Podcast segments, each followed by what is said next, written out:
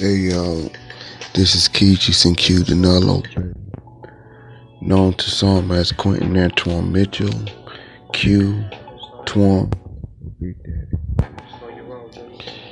This podcast is uh, dedicated to all my homies, but mainly to my homie that uh, went down that road with me, Charles Arthur Waters. He was my friend. He was my co-defendant.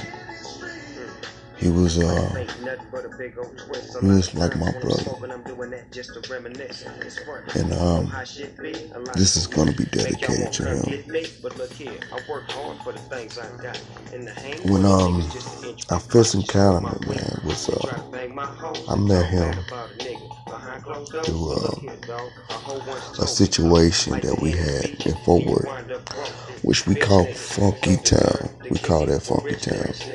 But he met me because okay, let me just kind of I'm kind of like I'm kind of fucked up right now. So let me just get it right. Okay, so there was a girl named Tamara that I used to go to middle school with. Okay, and I was flirting with her. She was flirting with me back, and we was having, you know, some uh, moments. I guess you can say some social moments over the phone, and that's cool. But uh, something happened at home, so I ran away, and I left. I left for work, and I didn't tell her about. I didn't say nothing. I just burnt out and left, and she didn't get back from me. She was looking for me and I didn't have the the nerve or the heart or the consideration to call her to tell her what happened to me. I just disappeared. So um, when I returned a few weeks later, or it could have been a few months later, I think it was probably like a month. I'm not really sure, but it was a good amount of time for her to move on. So when she moved on, she met this new guy, which was Charles Arthur Waters.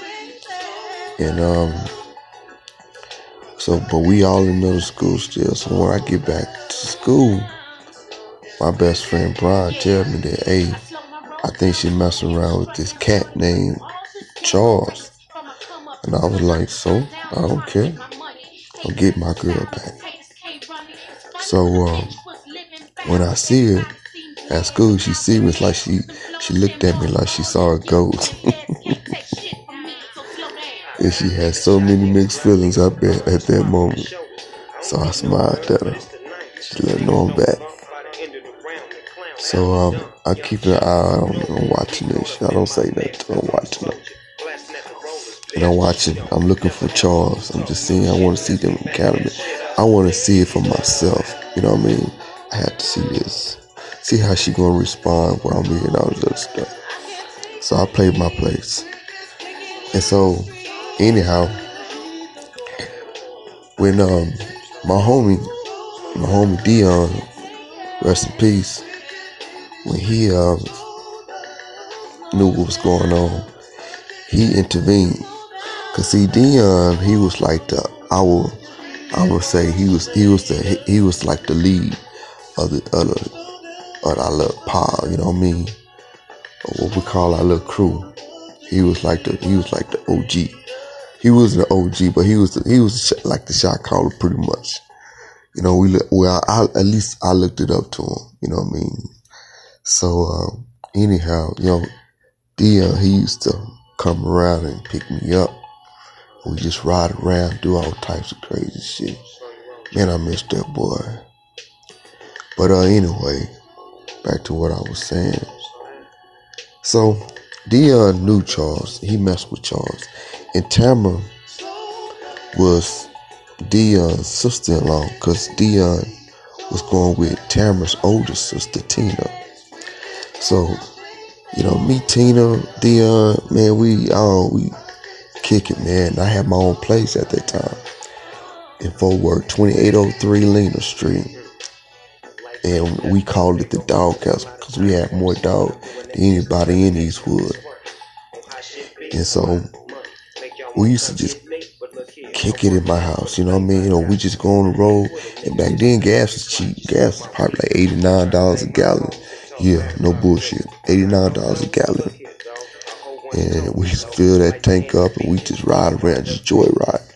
Pistols and weed, just chilling, you know. Just riding around. I don't know. We were looking for trouble, or we just, I don't know. It didn't seem like we were looking for trouble. We were just riding around chilling, you know what I mean? Checking out the scenery, you know. That's all we was doing. It was real player, but he used to come pick me up all the time. Anyway, back to Charles. So Dion heard about the little childhood beef that you know was going on. So one day Dion come over to my house in his mother's Buick. It's, you know, it's nice. It was real tinted. It, I mean, it was so dark you couldn't see the people inside. That's how dark it was. It was, it was a nice car, very nice. So he he told me he was on his way to pick me up. So he came pick me up. And when he picked me up, we get in the back seat. Charles is in the back seat.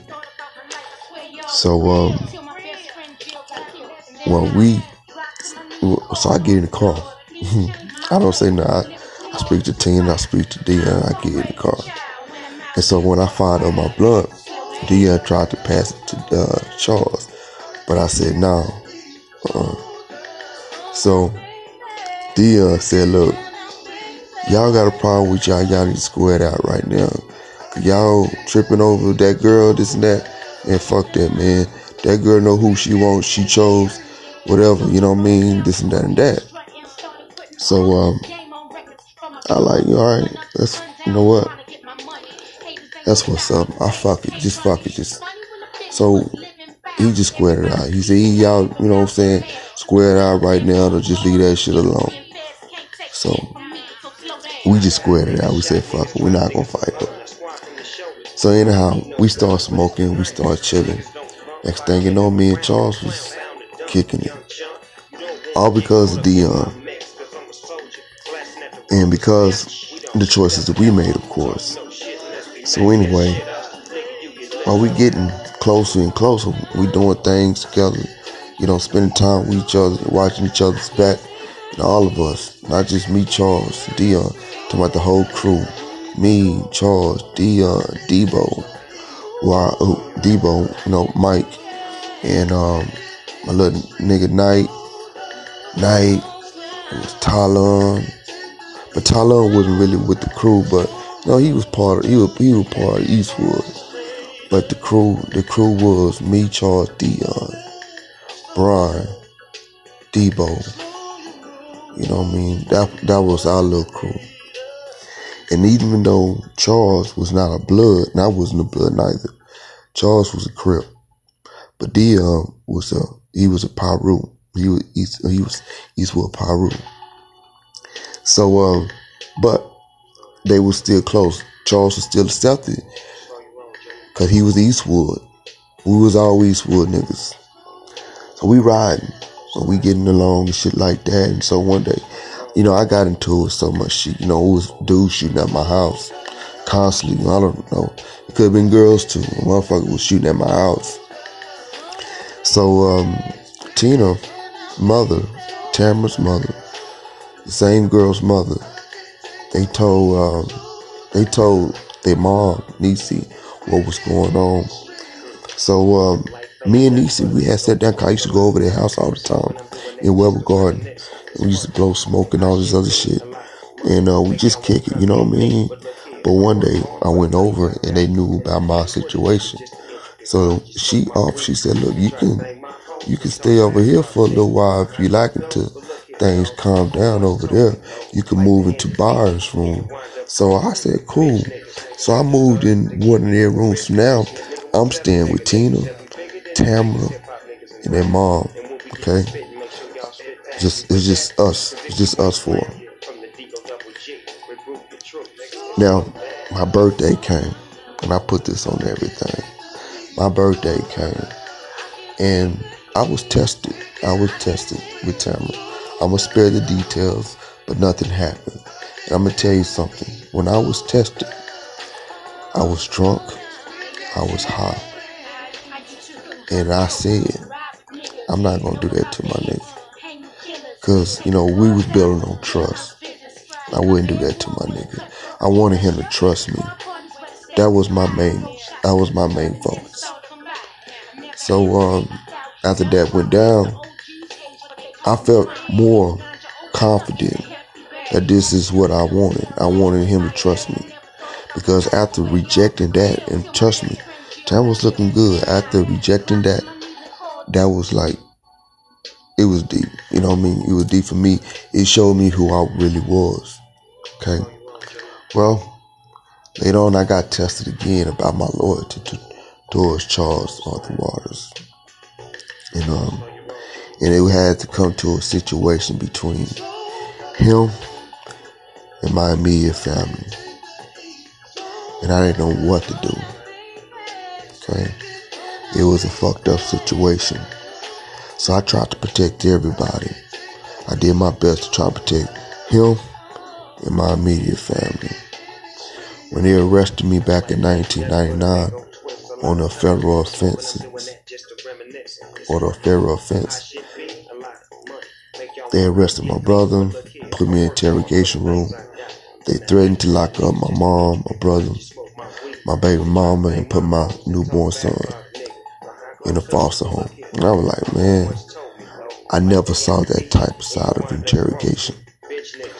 Not in movies, nothing. That was some new shit. Like, what?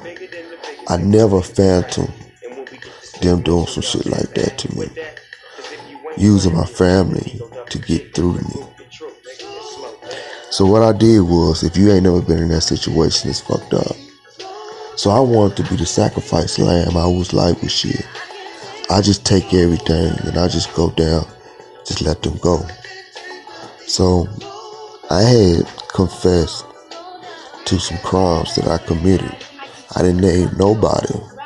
And I could have put the blame on some guys that they thought was the, you know, the person that did it. But I didn't want to do that. I was trying to do the right thing at that time under the new pressure that I was never taught or never handled before. Until that day I handled it. So what I did was I didn't mention no names as far as Charles and um, I didn't mention no names. Okay.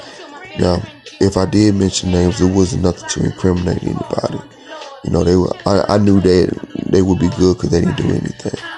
If I did name them people, because nobody, nobody that was not part of those crimes was arrested.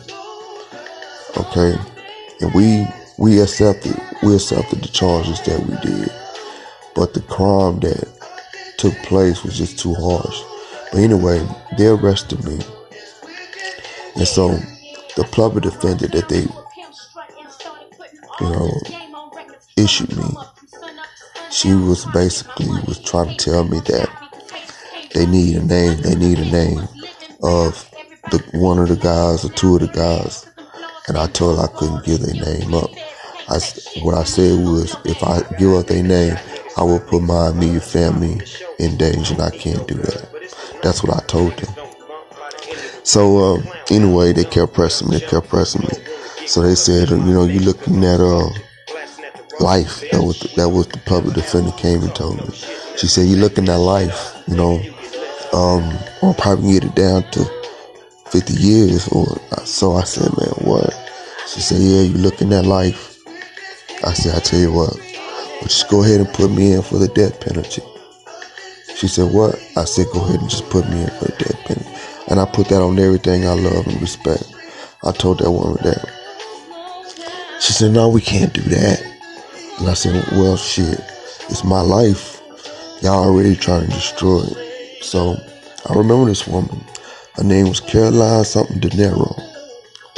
And um, when I got out, I contacted her she no longer do that type of work anymore. She got into uh, malpractice. She said that that job, that line of work was very corrupted. So she didn't want to be a part of it anymore. So anyway, good for her. But anyhow, so she left and she came back. You know, and God, she they this woman, she was not no ugly public defender. and I was so goddamn mean soft, and she was so beautiful. When I looked at her, and she was just goddamn, she just hypnotized me, man. I'm, I'm telling you, this is God knows truth. I, I goddamn buttered up for that bitch. I was so fucking mad at myself. And this is how I buttered up. Because I had told to myself, well, look, this is all I can tell you. But this is what I had told them this one in the interview, in the interrogation. I had told them that um, I said I can't give you the guy's name, but he was he was arrested with one of the guns that we had we had stolen. And I thought that he was gonna be good because he was already arrested and the people that took the gun, I'm sure they supposed to I'm sure they tried to bring the number back to see where it came from, but they didn't. They let him go, so they didn't identify it. So I'm like, okay, he good. That was my understanding. If they didn't recognize that pistol right then and there, if we knew the law, man, we could have beat that shit. Man, if we knew the law, we could have beat that shit. I did 16 and a half years in prison because I didn't know the fucking law. That too shit out of me, man. They railroad us. Anyway, back to Charles. So anyway, I told them that. So they, with that information, they went to go pick up Charles, and they told Charles, they said, "Yeah, well, we got your buddy." Uh, he told us he couldn't give us a name, but he told us that uh, the guy that got robbed, uh, the guy that robbed with me, he uh, he used the pistol that we we stole from one of the gun shops. So uh, he was like, but he didn't tell us the name. But the police, this is what the police, is what he told me. This is what Charles told me. The Police told him. He told me he said that they had went back and they they pulled that gun back out or whatever they got it at private inventory. They said, and they had a specialist bring back the numbers and realize it was the number and it was to the gun. So they so after he told him that, so he's tell me, Charles tell me he the man say, so did you do it? Did you rob him? Did you? I mean, did you rob? Did you rob? You know, the places that we robbed, the juries, the pawn shops. And Charles told me. He said, "Yeah, I did." So Charles was upset with me. He was really, really, really upset with me, and I don't blame him. But if he just knew my intent, my intent was not to send them to him. I knew Charles for a name, okay? If it was my intent to send them dogs after him, them crooks after him, I would just say, hey man, name is Charles Charles Arthur Waters. You know what I mean? That's his name, man. This is this is how we can get in contact with him. I ain't do none of that snake ass shit. I ain't do none of that snake ass shit. You know what I mean? So um, we got locked up, and um, when he seen me, when we met eyes, he looked at me like, I'm gonna get you. I was like, oh, so he's on that. So I said, okay. Let me um, at least try to dilute this right there so he can hear me out. Because if he's mad, ain't no sense of his talking. We're just gonna have to go right at it. Because I would be that mad too. So let him hear my version of the story. And I was hoping that, okay, if he have love for me like he said he did, that he would see my version and use his own judgment to decide. So out of faith in our friendship, I sent him that letter out to him. He read the letter. He didn't get back to me until a few days later. Then he finally wrote me back. And he said, dude, I ain't really tripping, man. He said, you know, so what we do now? I said, well, first what we need to do we need to get you over here in the tank with me. He said, all right. So while him and I was getting in trouble, fighting and shit, in county with other people, we um we get in the same pod together. But there was still bitter anger in him, I could tell.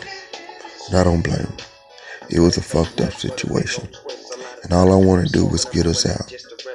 But I didn't. But I tried. And I'm still trying. Because I'm sure they probably like staining him for restitution and shit. Cause I ain't, I ain't paid that shit. Cause you know, we don't even owe no fucking restitution. It was a all, it was a big ass scam. So anyway, but I wanted to write this because him and I did some hard time. I know I definitely did some hard time, really hard time. I just kept getting kicked out of penitentiaries and, and in institutions, FCIs and shit. So I'm just fighting and you know, and I, I swallow my I swallow my pride a lot. But then you know that shit bottles up. I just lose it. You know what I mean? I was getting into all types of shit in prison. You know what I mean? I'm telling you, I was just goddamn little rebel. But it was it was just that it was fucked up. And so much shit had pissed me off and I just had needed the way to escape it. So I, that's why I found my passion of writing movie scripts and movies and shit. That's why I wrote a lot. Just I go in a land that I wasn't even in, just to get away from the bullshit world that I was in. So anyway, me and Charles, we still good. And in my book, we always gonna be good. Like I was trying to tell my son, motherfuckers, goddamn me, should never let outsiders come between family, Charles's family and me. And I wanted to tell, I wanted to say this for him because I might die today, and I just wanted him to uh, hear this out. I love that boy, man. That's that's my other brother. And um, yeah, I go all the way with him. You know, I don't, I don't, I didn't never, I never turn my back on and I never will. Everybody do fucked up shit, and I just wanted to just show them, all my niggas that I, you know, I love them all that fucking much. Alright, so there it is. You know, mom. Just my words to my nigga. Uh, today is um, today is May 4th. It's a Friday. It's four o'clock. Well, so there it is. And Charles, you hear this? You hear the song in the background? I know that bring back memories, huh? Bad memory, good memory, or just memory when we just didn't know any better. I'm still fighting for us, bro.